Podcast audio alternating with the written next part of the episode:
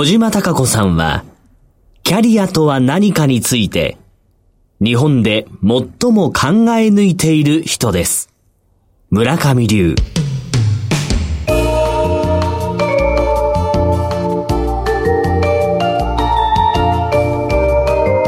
小島鈴木のダイバーシティプラットフォーム。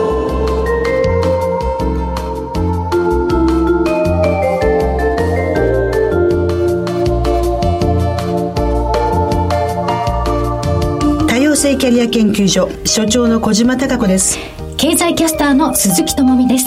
さんがつですね、年度末、期末、そして卒業、春休み、お花見といろいろとあるマンスリーです。今月さんがつの初めに、はい、私と鈴木さんはですね、ニューヨーク、ワシントンで参りました。私はすごい雨嵐女なんですけど、ともみさん晴れ女なんで、晴れ女なんですね。今回行く前の日までアメリカ全土で雨の降らない大嵐で、そうですね、春の嵐が起こっていましたね。ね、着いた時に、うん、本当に昨日じゃなくてよかったですねってまず言われたんですね。で、帰ったら私たちの出発便のろくじかんごから大雪。そうなんですね。ちょうど滞在中は寒かったんですけれども、お天気は基本的に晴天の日が多くて、ね、持ってった傘をささないでいいという幸せでしたし、今回ワシントン初めてだったんですけど、私もワシントンは初でした。やっぱり現地、現実、はい、写真で見るもの、テレビで見るものと違うワシントンを感じることができてよかったですね。そうですよね。トランプ政権になって初めて訪れたアメリカということになりますよね、ふたりにとって、ね、うん、やっぱり私前回行った時ちょうど大統領選で、はい、ニューヨークもヒラリー候補とトランプ候補のふたりのマグカップがあったり、はい、T シャツがあったり、どこかしこも大統領選ってこんなある意味だったんですね。ある意味お祭りなんだなっていう感じだったんですけど、うん、今回想像以上に落ち着いてたね。落ち着いてましたね、うん、ただ、うん、ワシントンもニューヨークもポリスが多かった。確かに私たちがそういう見方をしてるのかなと思ったんですけど、うん、でも今まで私が行ってきたアメリカの中では群を抜いて数が多かったような気がしますね。女性のポリスもたくさん見かけましたしね。まあ、それが怖いというよりも、はい、そうやってある程度の秩序が保てるようにしてるんであれば、うん、私はいいのかなって若干思ってたのね。そうですね、うん、そしてあの働いている方々が本当に生き生きとされてましたよね。ニューヨークって行くたんびに思うのが、肩肘張らなくなってきてる気がしたの。特に平日だったからかもしれないけども、今まではね、セントラルパークの中にはジョギングをしてる人とか、うん、馬車を押してる人たちいるんだけど、はい、今回ミッドタウンのところにも馬車を押してる女の人たちが。確かにニューヨークの街というと、うん、最先端の都市ですから、うん、ニューヨーカーがカッポしてるっていう印象が強いんですけれども、そうそうそう、あとは本当にアメリカ全土からものすごい観光客がね、うん、えー、アメリカ人がアメリカのニューヨークに行きたいっていうね、観光地だからね。そういう意味では柔らかいイメージに変わっているベビーカーの様子もそうですし、街全体がソフトなイメージになった気がするんですけどね。今日ゲストにお迎えするエコジのエミさんから事前ちょっといろいろ聞いていたので、私たちもニューヨークをエコノミスト的な目で ね, そうですね見させていただいた中で、はい、やっぱり所得が上がってるって聞いていたので、実際にタクシードライバーの方だとか、えー、あちらに住んでる方たちにいろいろインタビューすると実感はあるとおっしゃってたんで、うん、うん、ホスピタリティに溢れていた気がするんですよね。どんな方々も接すると余裕があるというか、これまで以上にとても丁寧な接し方をされたなっていう印象がありませんでした？最初にニューヨーク行った時にホームレスの数が多くてちょっとショックだったのね。最初に行ったのはじゅうねんまえで、はい、最近はにねんまえ、うん、今回冬だからホームレスが減ってるじゃないですか、うん、実は昨年のじゅういちがつにハワイに行ったんですね、ええ、ハワイの方たちがニューヨークの慈善団体がニューヨーク冬寒いのでホームレスに航空券を渡してハワイに行ってこいって言って、ハワイにどんどんホームレスが来てるので、へー、そう、冬のハワイはホームレスが増えるの、うん、今度冬のニューヨーク行くとやっぱり減ってるの。減ってるの、うん、これもね、日本にホームレスがいないわけじゃないけど、はい、ホームレスっていうのはアメリカのある意味での社会問題だもんね。そうですよね、うん、私たちもご飯ごちそうしてくださいっていう風な頼まれ方をしたシーンもある、ね、ペンシルベニアステーションね、はい、アムトラック乗るときともみさんの後ろでご飯をおごってくれってずっと言われててね、はい、ああいう時困ってしまいますよね、私たちは慣れてないので、ね、そうそうそうそう、うん、でもね、ちゃんとカフェのお姉さんがあっち行きなってね、はい、そうですね怒ってくださったんで、もう慣れてらっしゃいますよね、うんうん、そういったことにもね。あと、うん、アムトラック乗って感動したんだけど、今回定刻通りでしたね。時間通りにピタピタと止まるし、ね、ニューヨークワシントン間、うんうん、およそさんじかんですよね。なんとなく海外、イタリアなんかは時刻通りに発車すること自体がありえないからみたいに、ね、そう言われていて、ね、実際そうだったので、今回アムトラックの定時運行、これちょっと感動しました。でもそれだけ時間に対してきっちりできるっていうことは大事なことだっていうふうに、ビジネスでもそうなんだけど、はい、時間って大切じゃない？大切ですよね、うん、ブロードウェイでミュージカルを鑑賞しましたけれども、うん、ブロードウェイの観客の皆さんも時間守るんだっていう印象、うん、すごいね、ごめんなさい、偏見ですかね、時間守って皆さん、うんうん、休憩時間もそうですし、オープニングエンディングもね。今回ブロードウェイでキンキーブーツのミュージカル見て、はい、感動したんですけど、えー見終わってすぐ次のが見たくなってね。そうなんですよ。はしごしそうだったね。そう。でもそう考えると、日本って芸術に対して街として集約してるところがないのがもったいないよね。スポットとして一極集中にはなってない。うん、そう、うん。どっかそういう街ができたら、すごく芸術の街できるといいなって思いました。だって文楽見たいねとか、歌舞伎見たいな、でもミュージカルも見たいねみたいなものが。オペラも聞きたいしとか。あと、ともみさんの耳に感動したの、はい、主演が素晴らしいアーティストでして ね, ね、うん、もうとにかくね、踊りも素晴らしいし、うん、表現力も歌も素晴らしくて、鳥肌が何度も立ったのね。しました。で、終わってパンフレット見てると、うん、日本でにねんかんいたっていうのがあったよって私がともみさんに言った瞬間に、もしかしたらディズニーシーナって、はい、何言ってんのか東京ディズニーシーのビッグバンドビートという、うん、言ってみれば舞台があるんですよね。ショーです。そのショーで歌っていたシンガーの方の声にそっくりですし、歌唱力がうり二つだったんですよ。って言うんですよ。で、いくらなんでもにじかんはんのミュージカルとディズニーシーのエンターテインメントのショーのいっかいずつ聞いただけで、そうだって言い張るんで。でそうだろうなと。それでネットで部屋にね、戻ってから調べたら、そうだったんですよ。レビューが日本だったんですよね。何が言いたいかっていうと、うん、ともみさん自身がエンターテインメントに対してすごい造形深いし、まあそういうこともコラムで書かれてて、ヤフトピックスなんかによく出るように、吸収力が私たちみたいな凡人とは違うんだなっていう意味で。いやいや、そんな、そんな大げさなものではないんですけど。いやいやいや、ちょっと感動しましたよ。あ、そうでしたか、うん、私自身は日本初のエンターテイナーが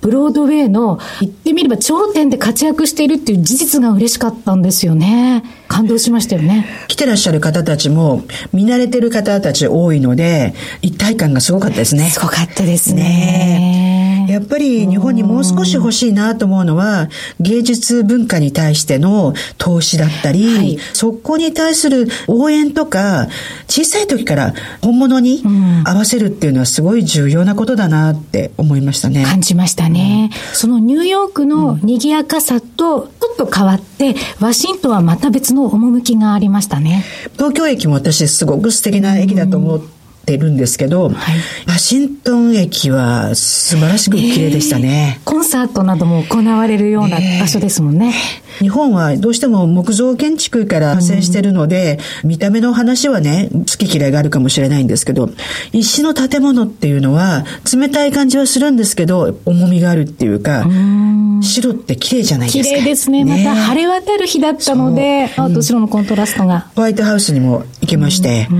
うん、やっぱり一つ観光スポットではあるんだなと思ったのが、はい、ある程度ホワイトハウスのそばに入って見ることができる。これはすごくアメリカ人にとっても重要なことなんだなって。ニューヨークとの違いを一番感じたのは、クラクションの音が少ない。ああ、そうね。ワシントン ディーシー っていうのは特別行政区なので、はい、うん、まず高いビルがない。ちゃんと高さ制限されていて、うん、それがある意味趣になってて、はい、いいな。突き抜けてる広さっていうのかな。そうですよね。なんか広いなというか、うん、まあ、続いてるなっていうような印象を持ちますよね。あと、働く女性への取材をすることもできました。私もともみさんもこの数年間、海外での取材がとても多くて、先ほど数えましたら、じゅっかこくじゅうさんとし、このさんねんかんで訪れてますね。その中で私の研究は今、働く日本の女性が外国でどんな風にキャリアを形成しているのかっていうのをやってるんですけど、共通してるのは、女の人しか産めないっていうこのね、事実の中から、はい、産むんだけども、育てるのもやっぱり女性。これ、ワンオペレーション、ワンオペってよくね、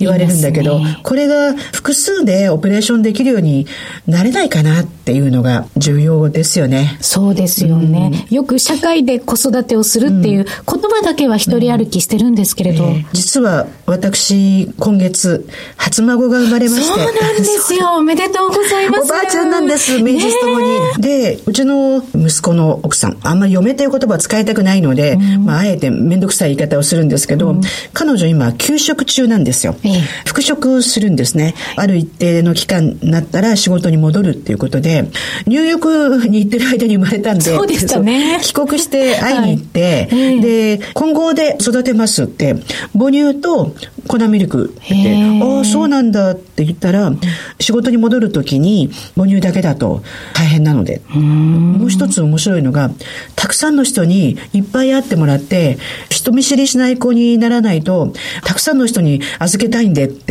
ああ、復職考えてるとそうなっていくんだなって思って、ああ、私自身はもう子供を産むという時にはもう離職するっていうことで、復職っていうことがなかった時代なので、えー、ある意味とっても頼もしいと思ったし、やっぱり産むタイミング、それから産んでからっていうのがすごくよく考えられるような時代になったんだな。でも応援がまだまだ。あ、そうなんですね、うん、サポート体制がまだまだ。そうなんですよね。こうやったらたくさんの人たちに、子供って社会の子ですからね、はい、できるようにならなきゃいけない。ワシントンの子育てはお家の中でもですよ、自宅でもお子さんを一人にすると咎められるっていうことですよね、まあ、聞いてはいたんですけど、どうしてですかって聞いたら、誘拐が多いんだって、ね、あ、そうですね。それからやはりそういう意味で言うと、日本といろんな意味で違うのかもしれないけど、やっぱりある程度女性は縛られてしまうんですっていうのは、アメリカもそうだし、日本も子供に対する安全な環境っていうのは親だけじゃなくて社会が整備しなきゃいけないかなっていうふうに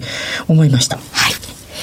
さて、今回の番組内容ですけれども、ダイバーシティキーパーソンのコーナーでは、エコノミストのエミー・ユルマズさんをお迎えします。聞いていただくと皆さんもびっくりされると思うんですけども、はい、本当にエミンさんの見識の広さ、高さ、うん、私たち日本人が見てないところをたくさん見られてるっていうのね、楽しみです。世界一の頭脳を持つ方ですよね。生物学オリンピックで世界一になっている方なんです。ツイッターツイッターも大人気なんですよね。日本でツイッター始めてもうあっという間にごせんにん、もうごせんにんをいっかげつちょっと で, で、ね、トルコ出身でいらっしゃいますので、トルコ語でのツイッターはもうすでににまんにん以上のフォロワーを誇るっていうことですのでね、はい、楽しみにしていただきたいと思います。そしていつものように高橋愛子の不動産何でも相談室、今回は高橋愛子代表にマンションの買い替えについて詳しく伺います。マンション、本当に今また高騰してますよね、都市部ね、はい、ぜひぜひそこの辺のところを買い替えについて皆さんもご興味あると思いますので、じっくり聞いてみたいと思います。はい、それでは進めてまいりましょう。小島鈴木のダイバーシティプラットフォーム、スタートです。ダイバーシティキーパーソン、ダイバーシティキーパーソンのコーナーです。今回のゲストは福眼経済観測所のエミー・ユルマズさんです。エミーさん、よろしくお願いいたします。よろしくお願いいたします。よろしくお願いします。エミーさんはトルコ出身。現在日本で福眼経済観測所で取締役をされています。エミーさん、もともとじゅうろくさいで国際生物学オリンピックで金メダルを獲得をし、その後日本に留学して一般入試で東京大学に合格をされました。後に東京大学の大学院を卒業されて、はい、その後野村証券に入社されました。にせんきゅうねんから読み始めた会社四季報はおよそよんじゅっさつ近くに及ぶということですね。エミリーさん、トルコ政府からね、全世界どこの大学行ってもいいよって言われたのに、なんで日本を選ばれたんですか？もともとトルコは結構親日的な国ではありますし、どこに行ってもいいですって言われて、こういうことを言われた人たちってね、大体アメリカ行っちゃうんですよ、うん、ヨーロッパとかでね。日本に行く人が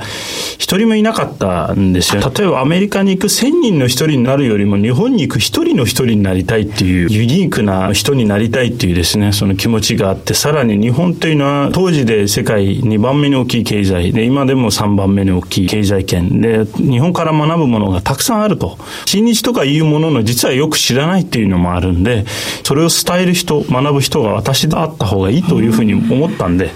日本に来ようと思いました。大変流暢な日本語でどうやって学ばれました？はい、まず来て日本語学校行ったんです。いちねんぐらいですね。ひらがなから始めてですね、全部いちねんかんで教えます。で、日本語能力試験というのがありましてですね、いっ級っていうのがありまして、いちねんめで合格したので。いちねんかんで合格したんですか？そうです、はい、いちねんで合格しました。それね、はい、日本語はみんな苦労するですよね。でも多くの外国人留学生が学校と別に強力な語学を学ぶツールを知っているんですよね。へー、結構アニメを見てるんですね。そうですね。大抵はね、ドラゴンボールとかドラえもんとかセーラームーンなんですけど、あとポケモンなんかも人気ですよね。エミンさんは何だったんですか？私はクレヨンしんちゃんだったんですね。しんちゃん、はい、そこでクレヨンしんちゃんですか？はい、それは何ですか？悪ガキのシンパシー感じたわけですか？いや、そうではなくてですね、実はクレヨンしんちゃんってよく日本語間違うじゃないですか。しんちゃん自身が、そう、しんちゃん自身がよく間違ってお母さんが直すっていう、例えばしんちゃんが朝起きて窓から見てガスガスしい朝ですねって言って、でお母さんが直すんです。すがすがしいでしょって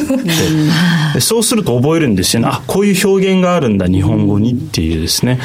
しんちゃんの日本語を誰かが直した時に覚えるんですよ、その言葉。ちょっと少しハイレベルな言い回しとかもありますけど、しんちゃんは結構日本語の勉強になります。そういう風にクレヨンしんちゃんを見たことがないの で, で、ね、クレヨンしんちゃん結構お母さん方からは非難されるアニメですけど、埼玉県民としては埼玉が誇る大スターなんで、こういう風な見方をされるとちょっと嬉しいですよね。こうやっていちねんかんで日本語を習得されて、はい、そうです、そうです。そして東京大学に一般入試で入学された、はいはい、日本語で受験されたんですね。そうです、はい、日本語で受験してもう何も言えないですね、はい、でそのまま東京大学の大学院に進学された。そうです、はい、大学院に来ましてバイオを勉強してたんですけれども、大学院終わった時にまたちょっと経済という方向にですね、軸を変えてみようと思って、人間のリズム、生物のリズムの一つだと思って、はいっていうような考え方から、考え方ですね、野村証券に入って会社四季報、会社四季報って本当細かいんですよ。私は就職の会社四季報を使うんですよ。そうですよね。要するに会社の見方が学生はわからない。もちろん私も最初全然わかりませんでしたよね。その中で会社の成り立ち、今会社がどういうとこと取引をして将来どんなことを考えているのかっていうのを知るには会社四季報はいいと思うんですけど、全部全部は読めないんですよ。何日間かけて、例えば春号が出た後何日間かけて、例えば今週末出ますけどよっかぐらいですね、私の場合はよっかかんかけて丸一冊を読み解く、はい、そう、丸一冊読みます。にせんページなんでちょうど、そうですね、いちにちごひゃくページぐらい読んで。それは前の号と比較したりもするわけですか？そうですね、大体その記憶に残ってるんで、なんか気づいたことがあれば、前はどこどこで見ました。今オンラインツールもありますので、はいはいはい、比較したりとかはしてますね、はい、証券の世界に入ってエミーさんが初めて良いと思った銘柄が実際およそいちねんかんでにじゅうばいに上昇したという逸話をお持ちなんですよ。はい、はい、そうです。四季報でピックしたものなんですけど、やはり四季報から、はい、ポイントがあるんでしょうね。そうですね、全てそうなんですけど、投資においては小さい自分の日常生活における気づきっていうのは非常に大事だと思ってまして、うん、みんな結構ファンシーな話だとか新しい技術とかに注目すべきなんですけれども、例えばアメリカ株でいうと、ここにせんはちねん以降に最も上がった株ってみんなに聞いたら大体 Facebook とか Amazon とか Google とか、なんかそういうことを言うんですよね、うん、ファングファングって言われている、そう、実はそうじゃないんですよ。何かわかります？にせんはちねん以降にファングよりも上がった株はあるんですか？はい、あります。実はドミノピザですね。ドミノピザ？はい、ドミノピザです。はいえー、これは非常にですねシンプルな理由で、はい、ドミノピザが、まあ、にせんじゅうねんに社長さんが変わって味がですね良くなったんですよね。前は安いけどもクラストは段ボールみたいだって言っていろいろそうだったんですね。そうなんですよ。いろいろ言われてたのが社長が一から全部変えたんですよね。非常に簡単な気づきです。なんかドミノ味が良くなりましたね、美味しくなったねっていうで、もっとそれを注文するようになると業績が良くなって株が上昇する、まあ、そういう本当にシンプルな気づきで、もう一つ実はアメリカ人はピザを買って何してると思いますか？テレビを見たり映画を見たりしてますね。そうですよね、うん、で映画って最近何で見てますか？ブームになっているのはやはりネットフリックス、ね、ハングの一角ですよね、はい、そうです。ドミノピザとネットフリックスの株価のチャートってすごくよく似てますけれども、スレ高、そうです、一緒に上昇してます。というのはですね、非常にみんなの生活に深く関わる身の回りで起きていること、こういった小さな気づきっていうのは僕は投資だと思ってるんで、皆さんも必ずあるはずです。味が良くなった、質が良くなったとか、あるいはこれが使ってていいって思ってるものを作ってるのは大体上場企業なんですよね。うん、そういうのを見つけて応援する気持ちで投資されると、気づいた時にはすごいことになってると、うん、ドミノピザじゃない話で、はい、私は投資もしてないし、経済っていうのは大学の学部が経済学部だっただけなので、うん、ど素人なんですね。だけどエミさんから結局自分たちが使ってるものや買ってるもののきちっとしたいい評価ができれば、その商品また買うわけで、うん、買えば買うほどその会社自体の業績も良くなって、うん、会社に対する見方が集まってくる。私たち消費者もある意味の投資をしているんだっていうのをいちねんまえに伺った時、もう衝撃でしたよね。改めてそうすると、うん、結局食べ物とかも添加物気にしたりするじゃないですか、はい、そうすると正直言って素材がいいと値段が高くなる。だけど値段が高くてもいいもの欲しいっていう消費行動っていうのは、もしかしたらこういう行動が地球環境にもいいしとか、はい、健康にもいいしみたいな、すごく大きな意味でものが見えてくるかなって思うようになりましたよね。投資家の皆さんもマーケットと向き合っていると、どんな企業、どんな銘柄が物色対象になるのかっていう、そういった目線から先に入ってしまうんですけれども、 そうですね、それよりももっと基本的な討論なんでしょうかね。 そうですね、はい、そもそもマーケットの動き自体を皆さんは予測しようとするんで、うん、マーケットが上に行くのか下に行くのかっていうのは分からないですね。誰にもマーケットが上に行くのか今からね、エミさんにも分からないですか？分かりません。これ誰でも分からない。ウォーレン・バッフェットも分からないと思います。したがってマーケットにかけると負けるんです。しかし自分が好きなものを作ってる個別企業にかけると負けないんですよ。これを応援する気持ちでやってるんで、必ず僕は勝つと思います。最終的にはですね、うん、そう考えていくと、勝ち負けとか儲けじゃなくて応援する、はい、そうですよね。この会社を応援したいなと思う会社やっぱりありますもんね。そうなんですよね。それが多分本当の投資だと思います。賭けっていうか投機と投資を皆さんよく勘違いされるんですけれども、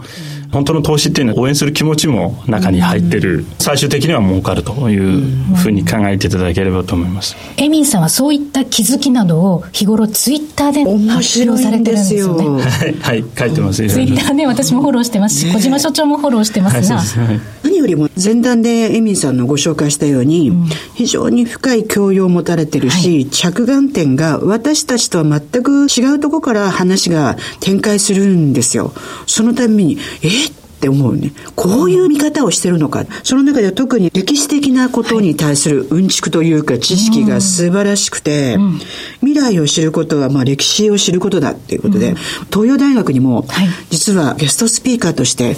お招きをして、はい、学生が感動してましたね。人間を知るっていうことから理系を知ること、それから経済を知るっていうことなんですよね。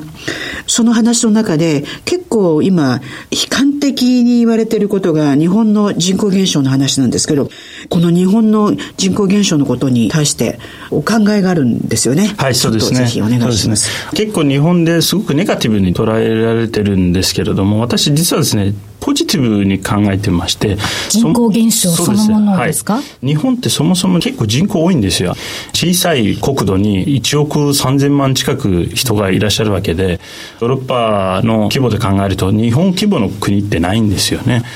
こんな小さいところでたくさん人がいらして、しかもリソースが足りてないんですよね。つまり自給自足ができてないと。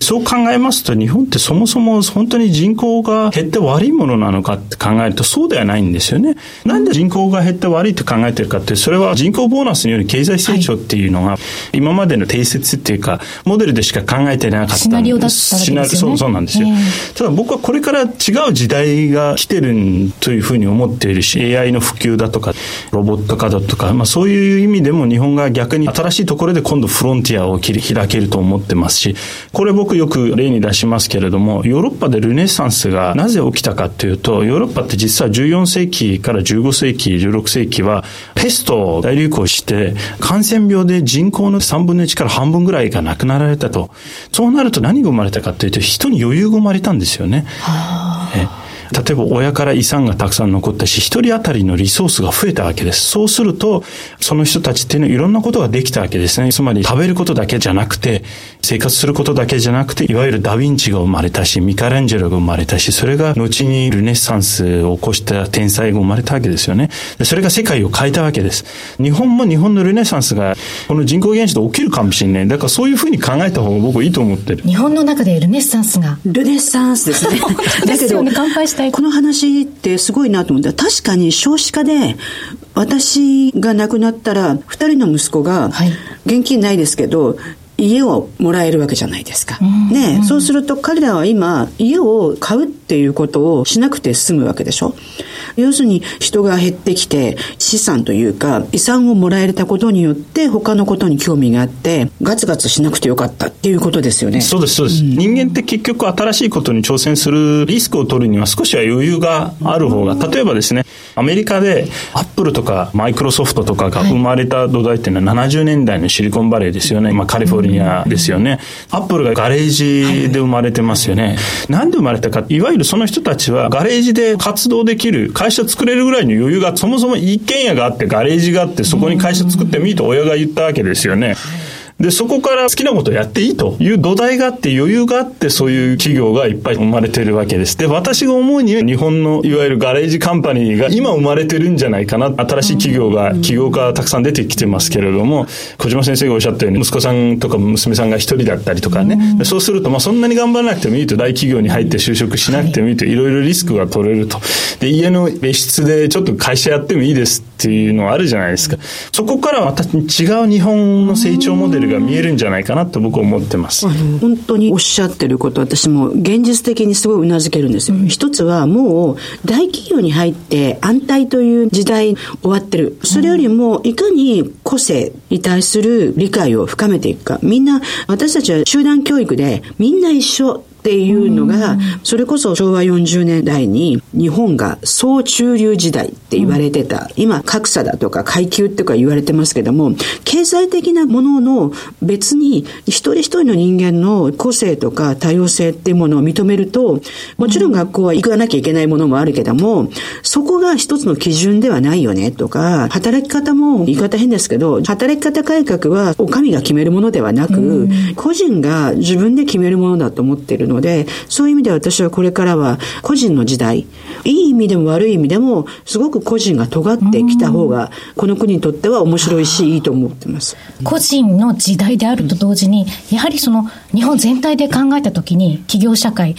まだ日本ではアントレプレナー、起業家が育ちにくい、まだスタートアップが出てきにくい制度であったり土壌である部分はありますよね。ありますね。そのあたりの改善は必要なのかなって。人口が減るからこそその辺は改善すべきですよね、うん、だから、はい、アップルを先に言いましたけれども、アップルだけでいくつの国ぐらいの経済効果を出してる、うん、それが一つでも生まれれば人口減少なんて関係ないですから、ね、そういう新しいアイディア発想が生まれて、それがさらに起業化して経済につながるようなシステム土台を作った方が、人口が減るからこそ作った方がいいですね。ひゃくねん時代リンデクラット博士がやってるのは、はい、やはり日本が世界のお手本というか、日本こういうふうに人口減少を乗り越えた、それから長寿の世界を作ったっていうのを見てますよっていうことなので、えー、それは悲観的では絶対にならないと思うので、私はエミンさんの話を聞いてると新しいことが生まれるんだなって実感しますよね。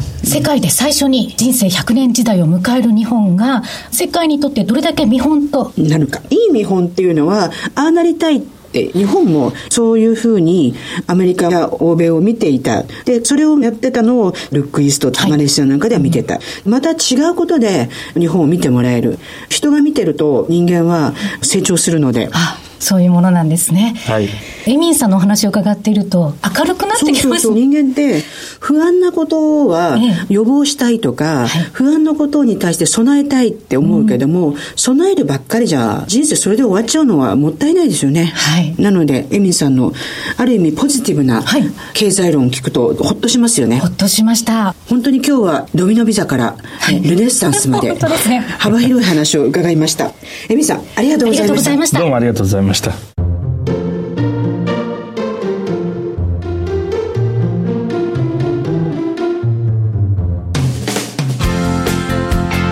高橋愛子の不動産何でも相談室。このコーナーでは エヌピーオー 法人住宅ローン問題支援ネット代表理事の高橋愛子さんにお話を伺っていきます。高橋さん、よろしくお願いいたします。よろしくお願いします。早速リスナーからの質問をご紹介します。購入して今もマンションにじゅうごねんかん住んでいます。来年子供が小学校に入学しますので、それまでに今のマンションを売って新しいマンションを購入したいと考えています。今のマンションが売れれば次のマンションの頭金にできそうです。マンションの買い替えのタイミングや住宅ローンの組み方で重要なポイントはあるのでしょうか。愛知県にお住まいのよんじゅうだい女性 M さんからの質問です。人生ひゃくねん時代になって買い替えと住み替え、それから新しいローンっていうのが何度も出てくると思うんですよね、うん、そうですね、ね、M さんの場合はちょうどタイミングとしてお子様が小学校入学ということで、広いお家に学区内に引っ越したいっていうことで、買い替えのタイミングとしてはベストタイミングだとは思うんですけども、買い替えのですねポイントとしては大きく分けてみっつやり方。まず今のマンションの売却を先にするか、ふたつめは買うマンションを先に購入するか、マンション次の買いたいマンションを先に購入してしまうか、みっつめは同時に進めるか。結構買い替えって難しいんですよね。売る物件と買う物件のタイミングとかうまく合わさないと二重ローンを払うことになるんでしょ。そうですよね、うん、そうですね。なのでそのみっつのポイントのそれぞれメリットデメリットがあるんですけれども、まず売却を先にするってなるとゆっくり売れる、高く売れる可能性があるということですよね。売却を焦らなくていい、もう買う物件が見つかっちゃってるから売る物件早く売らないとっていうことで焦ってしまうことが多いんですけれども、うん、そういった必要がまずないと。売ってから買うんであれば頭金ができやすいので資金計画も立てやすいっていうのはありますよね。入れちゃうと住むとこなくなりますよね。そうなんです、おっしゃる通り、はい、デメリットとしては、うん、一時的にどっかに住まなきゃいけないっていうことですよね。あとはその良いタイミングで買う物件が見つかるかってことで、仮住まいの期間が長くなっちゃうっていうのはありますね。じゃあ購入を先にするっていう場合ですね、逆なんですけど購入物件をゆっくり探して仮住まいの費用がかからないっていうのはあるんですが、デメリットとしては二重ローンになってしまう可能性があると。元々のローンが残ってるので、うん、はい、次のところのローンが期待通りに組めない可能性がある。元々のローンが残ってる、売り急いでしまうことになるってことですよね。あとは焦ってしまって買い主さんがこの物件このぐらいで買いたいよっていうふうに言ってきた時に交渉が不利になってしまう、焦りで焦ってるのでっていうことがあります、うん、はい、あとは頭金を一旦自分で出す必要がある、もしくは繰り上げ返済をしてしまえばいいかとは思うんですけども、メリットデメリットがあると。じゃあ同時にやろうと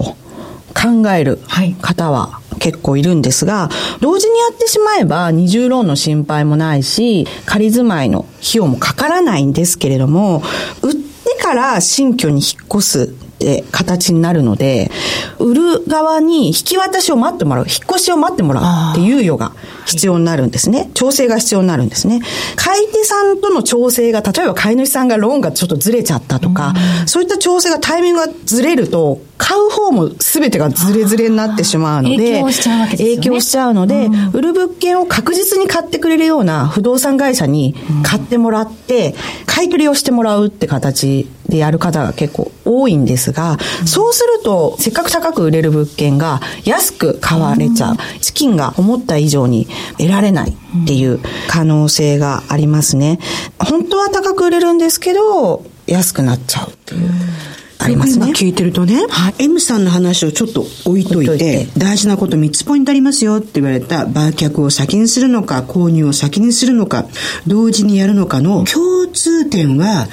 うん、急いでしまうと良くないってことでしょ。焦ってしまうと交渉が不利になっちゃうということですか。そうですね。例えば自分の子供が小学校に入学する段階で住み替えようと思っているんであれば、はい、入学っていうのは分かるわけだから、数年前からある程度相場感だったり場所だっていうのを考えなきゃいけないんだよね。事前に物件をいつまでに引っ越したいのかっていうのがあるのであれば、えー、事前に物件を探すですとか、えー、資金計画を正確に立てることが第一です。難しいですよ、買い替えって住宅ローンも絡んでくるので、えー、慎重に計画を進めないと、うん、どんどんゴテゴテゴテって回って損してしまうっていうことになりかねない。 M さんの場合はどういうことを考えるんですか。そうですね、 M さんの場合は、うん、まず頭金ができそうですっていうことが書いてあるので、うん、オーバーローンではなくて売ったら余剰が出る、お金が余るっていう大前提でのアドバイスなんですけども、うんうんはい、現在のマンションの査定をする、うん、ただここここで正確な査定を取るってことが重要なんですよ。これは業界の裏話的な形になっちゃうんですけど、不動産業者っていうのは中には全部じゃないですけど、自分のところに売却を任せたいからちょっと高めに査定するんですよね。高いところに任せたいって皆さん思うじゃないですか。なのでちょっと持って査定してたりするんですよ。で、こんなん高く売れるからこういうふうに資金計画立てようと思ったら、実際は高く査定をして正人を取って売れない売れない売れない売れないって言って下げていかれちゃってっていう場合もあるので、本当に売れる価格最低でもこれなら売れるっていうのを不動産業者ならほぼ分かるので、マンションならブレがないですから、まず確実に取る踊らされちゃダメってことですね。すごいことを聞いた。私も今住んでる家を売ろうと思っているので、はいえー、ちょうどタイミング的に査定は愛子社長にお願いします。セカンドオピニオンでやりますので、うん、セカンドオピニオン、えー、なるほど。査定を出してもらって、うん、出揃ったやつで開きがあるとどれが正しいかどれが低いかっていう、セカンドオピニオン、そうなんですね。どの世界もやはりセカンドオピニオンの時代ですよね。そうですね。やっぱこの業者持ってるなっていうのは分かりますね。分かる。専門家が見れば分かるんですか。分かります分かります。盛る傾向にあるんでしょうね。任せてもらいたいので、やっぱ高いところに任せたいじゃないですか。低いところには任せないですから。愛子さんの本とかね、うん、エヌピーオー の住宅ローン問題支援ネットが、うん、なんでこんなに評判がいいのかって分かるね。そうですね。こんな裏話をやっぱりしてくれるから、はい、そうですね。正直であり冷静でありっていうところがね。だって高いところにしようと思ったもん。ね、思いますよね。思いますよね。勉強してくださいなんて言っちゃって。査定だけだもんね。そうですね。ね、まず正確なのを取っていただきたいんです。で、その上で余裕の資金がいくらあるのか。資金計画をしてもらいたいです。売るにも買うにも経費がかかるんですよ。売るときは仲介手数料かかりますし、ローンの関西手数料かかりますし、買うときも仲介手数料かかるし、ローン手数料かかったり、いろいろかかるんですよ。登記費用とか。だから売買代金だけじゃないので、そこだけを見ちゃいがちですけれども、そうですそうです。実際は細々といろいろかかるんですね。なので頭金が入れられそうですってことだったんですけれども、頭金どうするのか。売ってからじゃないと頭金がないっていうことで焦ってやるんじゃなくて、先に買っちゃってゆっくり売って後から繰り上げ返済という方法もありますから、これは焦らずにやっていただきたい、うん、その上でどのパターンでいくかっていうのを決定していただきたいと思うんですが、 M さんの場合は今年中には物件を探して入学までには新居に引っ越していくのがベストなのかなと思うので、今から準備しておけばどのパターンでも大丈夫かなと思うんですけれども、信頼できる不動産業者さんやファイナンシャルプランナーさんとか、今からだったら準備期間があるのでいろんなところに相談して信頼できるところにある程度道筋を考えてもらって、うんうん、買い替えってタイミングずらすと本当大変なので、うんうん、慎重に計画的に有利な買い替えをしていただきたいと。専門家といっても、はい、ファイナンシャルプランナーって今さらっとね、ええ、愛子代表言いましたけど、はい、私も一応ファイナンシャルプランナーなんですファイナンシャルプランナーにも専門分野があって不動産の話を私相談されても何にも答えられませんから、その道の専門の方をしっかりと吟味して選ぶっていうことが、住宅ローン専門の エフピー の方がいるのでいますよね。専門の方を見極めた方がいいですね。そう、そこなんですよ。あの表向きはそうでも、うん、実は保険の売る人だったっていう場合もあるの。金融の分野だったりとか、相続の分野だったりとか、ね、本当にあの分かれてるんですよ。ファイナンシャルプランナーでもね。そうですね。ですから高橋愛子代表のようなファイナンシャルプランナーと巡り合うことが大事かなって。うん、はい。思いますね。そうですね、うん、M さんの場合は頭金ができそうな金額で売れそうだという予測を立ててますけれども、オーバーロ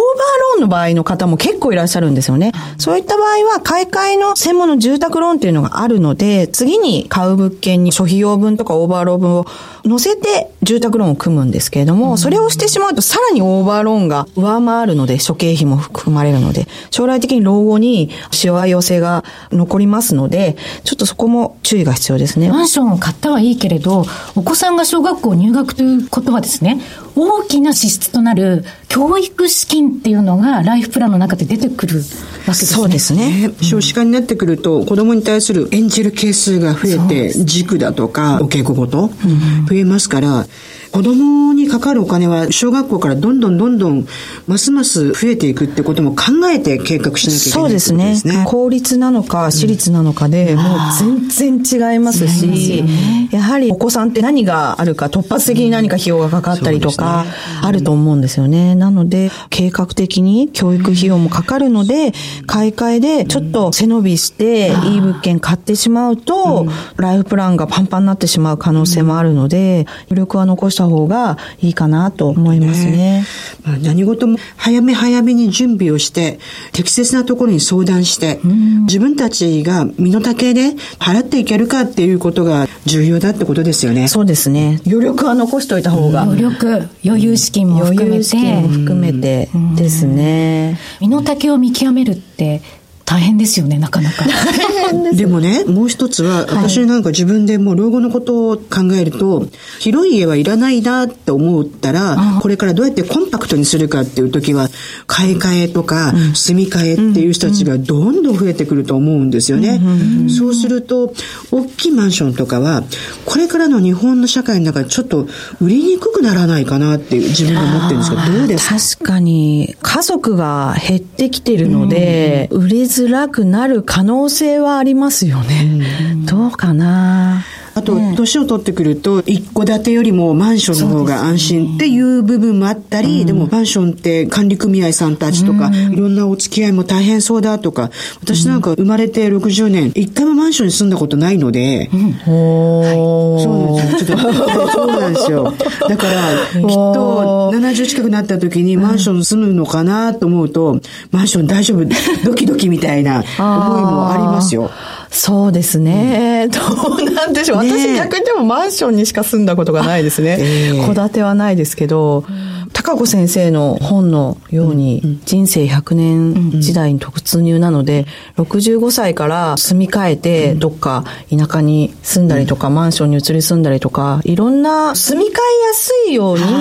M さんよんじゅうだいですけども、一生そこがついの住みかではなくて、で住み替えができやすいように若いうちから計画を立てておけば老後には困らないというかですね、家のことで縛られないっていうんですかね。縛られないついの住みかだって私全然思ってなくて、実を言うと自分の状況とか働き方とかそれによってフレキシブルに変えていけるようにしようかなと思ってます。フレキシブルって本当にキーワードなんでしょうね。人生ひゃくねん時代において住宅選び、そうですね、そうですね、固執しないことが大事。そう、固執しないことですね。あともう所有を選ばない時代も出てくると思うんですよ。別に賃貸でも現金で安いとこ買うにも、将来的にマンションが重荷にならないように買い方っていうんですかね、返し方、ローンの組み方、買い替えをしていた方がいいかなと思います。やっぱり不動産っていろんな知識や情報を持ってないと、はい、後で痛い思いするよね。重荷になってしまったら人生そのものの足かせになっちゃいますよね。そうですね、うんうん、リスナーの方もこのような踏み込んだというかですね、はい、ご相談をどんどんいただければと思ってます。ぜひとも質問をお待ちしております、はい、え番組宛てに質問をお寄せください。番組のホームページにメッセージ送信欄がありますので、そちらからお願いいたします。高橋さん、ありがとうございました。ありがとうございました。小島鈴木のダイバーシティプラットフォーム。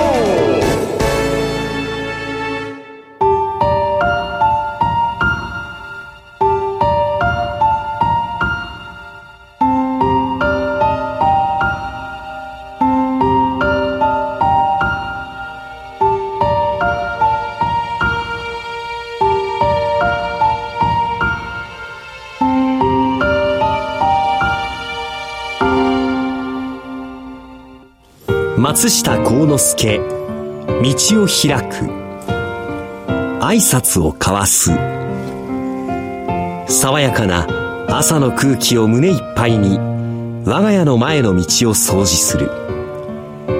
勤めの早い近所の人が向こうからやってくる。おはようございます、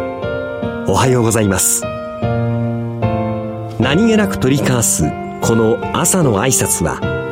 毎日の習慣のように、何でもないことのように思えたりするのだが、私たちはもう少し挨拶の大切さを考えてみたい。夕べは寒かったですねというお互いにいたわり合う気持ちから出たこの挨拶で、あるいは毎度お世話になっておりますというこの感謝の気持ちから出た挨拶で、お互いの要件に入る。仕事がスムーズに動き出す。誰が考え出したものでもない、私たちの遠い祖先から伝わってきたこの挨拶というものは、いわばお互いの毎日の暮らしの潤滑油とでもいった尊い働きを果たしているのである。お寒うございますといったところで暖かくなるわけではなしというのは、落語の中の話だけにしたいものである。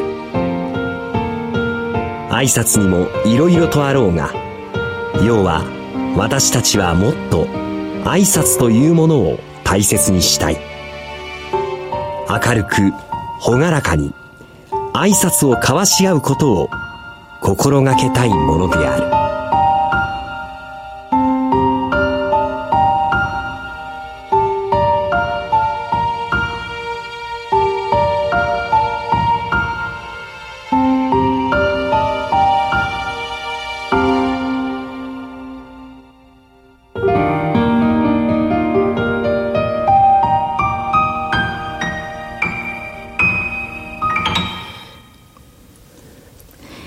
松下幸之助、道を開く。挨拶を交わす。 ピーエイチピー 研究所の協力によりお送りしました。挨拶はお互いの暮らしの潤滑油。子供を育ててる時に、はい、大事な挨拶みっつって言ってたんですよ。へー。ありがとうございます、ごめんなさい、このふたつと、もうひとつすいませんでした、うん、だいたいこのみっつで世の中はいけると思っていたら、はい、すごくエピソードがあるんですけど、ええ、長男が就職をしてきちっと新人研修やってくださる会社で、うん、営業職の方に車に同乗していっしゅうかん帯同研修っていうのがあって、最後の日の金曜日に、小島いっしゅうかんお疲れと、飲みに行こうかって言ってお酒を飲みに連れて行かれたんです。で、ごちそうになって、はい、お店を出てありがとうございましたって息子がお礼をしたんですって、ええ、そしたらその上司が、今お前はありがとうございましたって言ったけど、何に対してありがとうございますなんだよ。俺がお前といっしゅうかん車に乗って一人で営業できるところをわざわざ暑苦しくお前を横に乗せて昼も一緒にいて、それ感謝なのか、はい、それとも今日居酒屋に行ってごちそうしたおごりに対する感謝なのか、ごちそうさまでしたとイコールなのか、そう、うん、お前のありがとうは何に対してるかは全く伝わってないし、言葉だけだ、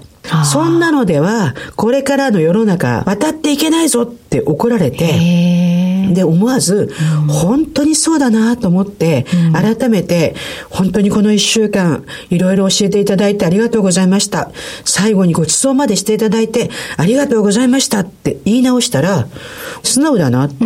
言われて、はい、ニコニコ笑って帰られたと。息子から電話があって、ええ、母さんありがとうございましただけでは世の中通用しないからなって母さんの星がちょっとずれてたぞみたいな、そこをね言われた時に私は思わず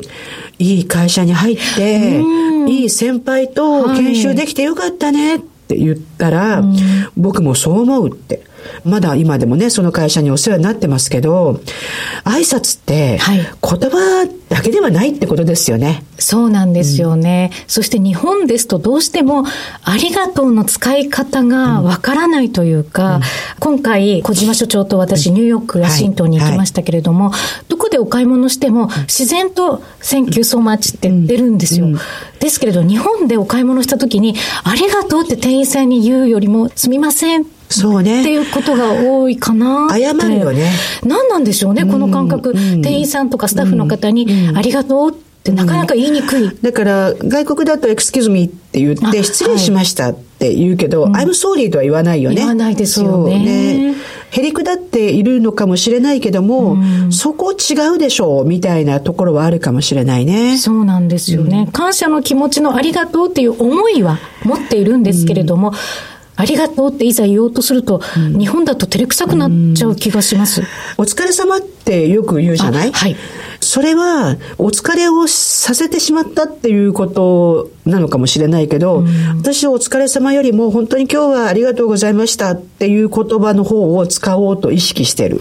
うんうん、やっぱり感謝でしょ。そうですね、ね、何に対して感謝してるかっていうことをまたちゃんと言わなきゃいけないよね。うん、う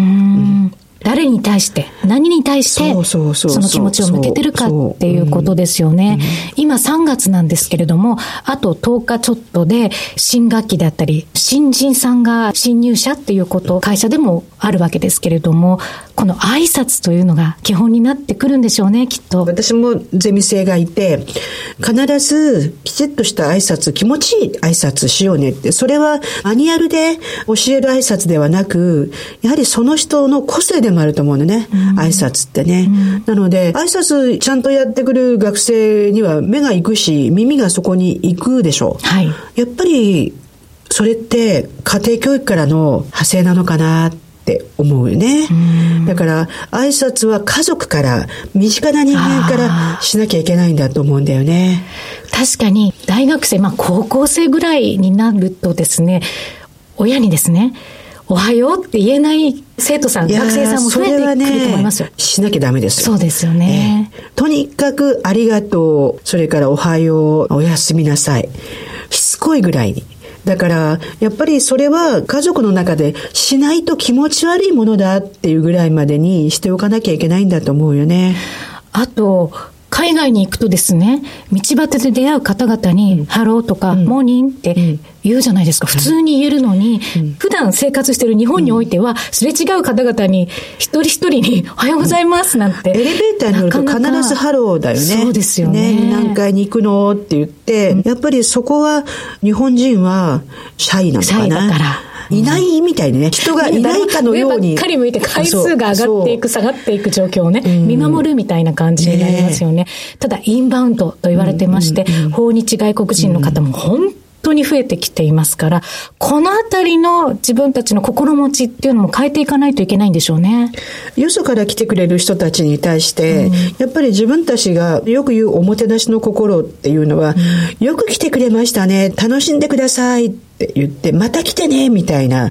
言葉が出てくるようにならなきゃダメだよね。そうですね、日常的に。うん、どうしてもあとはシャイっていうのと合わせて自分自身がかっこつけてるように見られたくないとか。ああ、それはしょうがないのかもしれないけど、私今回思ったのが、家族っていうか家に人を呼ぶっていう文化があまり日本ないでしょ。はいそれも大きいんでしょうね。うん、だから人をもてなすっていうこととか、人を喜ばすとか感謝するっていうことが日常生活に少ないんじゃないかなって思うね。うんパーソナルスペースって言いますよね、はいはいはいはい、私自身もパーソナルスペースをすごく広く取りたがるタイプなんですけれども、うんうんうんただ海外に行くとそのパーソナルスペースが自分の中でも狭まってることに気づくんですよ。それはハグをしたりとか握手をしたりシェイクハンズが当たり前にできるんですけど、やはり国内にいるとハグなんてしようものならちょっとなんかあったのっていう感じになりますよね。そのあたりの違いも徐々に詰めていかなくちゃいけないのかなって。そうね、うんハグは酔っ払った時しかしないけどね私はするな。そうそうそう学生が可愛いから、はい、やっぱり別れのシーンは一人一人ハグするね。うんうんうん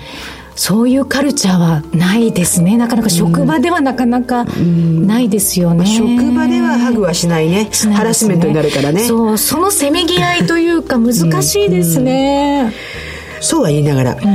野村さんに毎年言ってるけど、うちの大学のゼミ生と上野の公園でお花見するんですよ。はい、目的は私が楽しみたいからなんだ、ね、だけど、はい、本当に学生は一生懸命場所を取ってくれてお花見すごいいいポジションでするんですよ。そうすると上野のお花見を見に来る外国人観光客が多いこと。うちの学生たち勉強してるので堪能ですので、観光客の方たちが私たちのお花見のサークルのところに入ってきて一緒にご飯を食べたりします、えー、交流が交流ができます。生まれるんですね。どうぞどうぞウェルカムでやると楽しいよね。ワシントンにいた時に、はい、お花見ワシントンの桜と、ね、桜があのちょっと咲いてるところもあったんですよね。彼岸桜が咲いていたんですけど、はいそうですね、皆さん歩いて見るだけだ。日本のようなお花見しない、うん、そうですね。ビニールシートとかゴザを敷いて、うん、そして何かを食べながら飲みながらっていうのはないって言ってました。お花見の文化って私は好きよ、うん、あ私も好きですね、うん、桜の足とワクワクさせるよね。儚さ切なさみたいなものも秘めてますから美しい時期が限られていてっていうのも含めてなんでしょうね。入学のシーズンであり歓送迎会、主にしがつに入ると歓迎会だと思うんですけれども、新たな出会いの季節でもあるわけですね。ちょっと専門的なことを言うと楽器が変わる、要するに年度が変わるときにもう一回自分のいちねんかんを改めて振り返って、今年の新しい年度はどんな風に自分が作っていこうか。私はもう作るっていうことがすごく重要だと思っているので、それはいちがつにもやりました。でもしがつもできますと、はい、なぜなら人間は習慣で生きていて、習慣って自分が慣れてて楽なことが習慣なので、何度も見直さないと良い習慣は作れないと思うんですね。だから挨拶も習慣だから、習慣の中で挨拶するのが下手だなってもし自分で、えー、セルフフィードバックがあったら、はい、新しい自分で新しい場所に行くので新しい自分を作るためにいい挨拶をしようって思うと、あ挨拶は人とのつながりのきっかけですからね、はい、そこから始まるんでしょうね。確かに私自身もいい挨拶をしようからスタートして、自己紹介って、はい、名前を伝えるのは自己紹介ではなく、はいうん、私はあなたと親しくなりたいです、うん、私を受け入れてください、うん、私とあなたの関係が始まりますっていうある意味のオープニングトークだと思うので、名前を言うだけじゃもったいないよっていつも言っていて、自己紹介、大学を卒業して社会に出ていく学生たちにはここはちゃんとトレーニングしてもらってます、はいはい、そこから始まる本当に基本の部分ということで、鈴木智美さんにはですね、喋りのプロとして学生指導もしていただいてるんですけども、えー、どうぞねリスナーの方たちも改めて自分の自己紹介、はい、挨拶っていうのを考えていただけたらいいかなと思います。はい、お送りしてまいりました小島鈴木のダイバーシティプラットフォーム、次回の放送はゴールデンウィークとなります。ごがつよっか祝日のじゅうはちじからじゅうくじまでの放送です。ということで多様性キャリア研究所所長の小島貴子と経済キャスターの鈴木智美でお送りしました。それではまたゴールデンウィークまで。さようなら。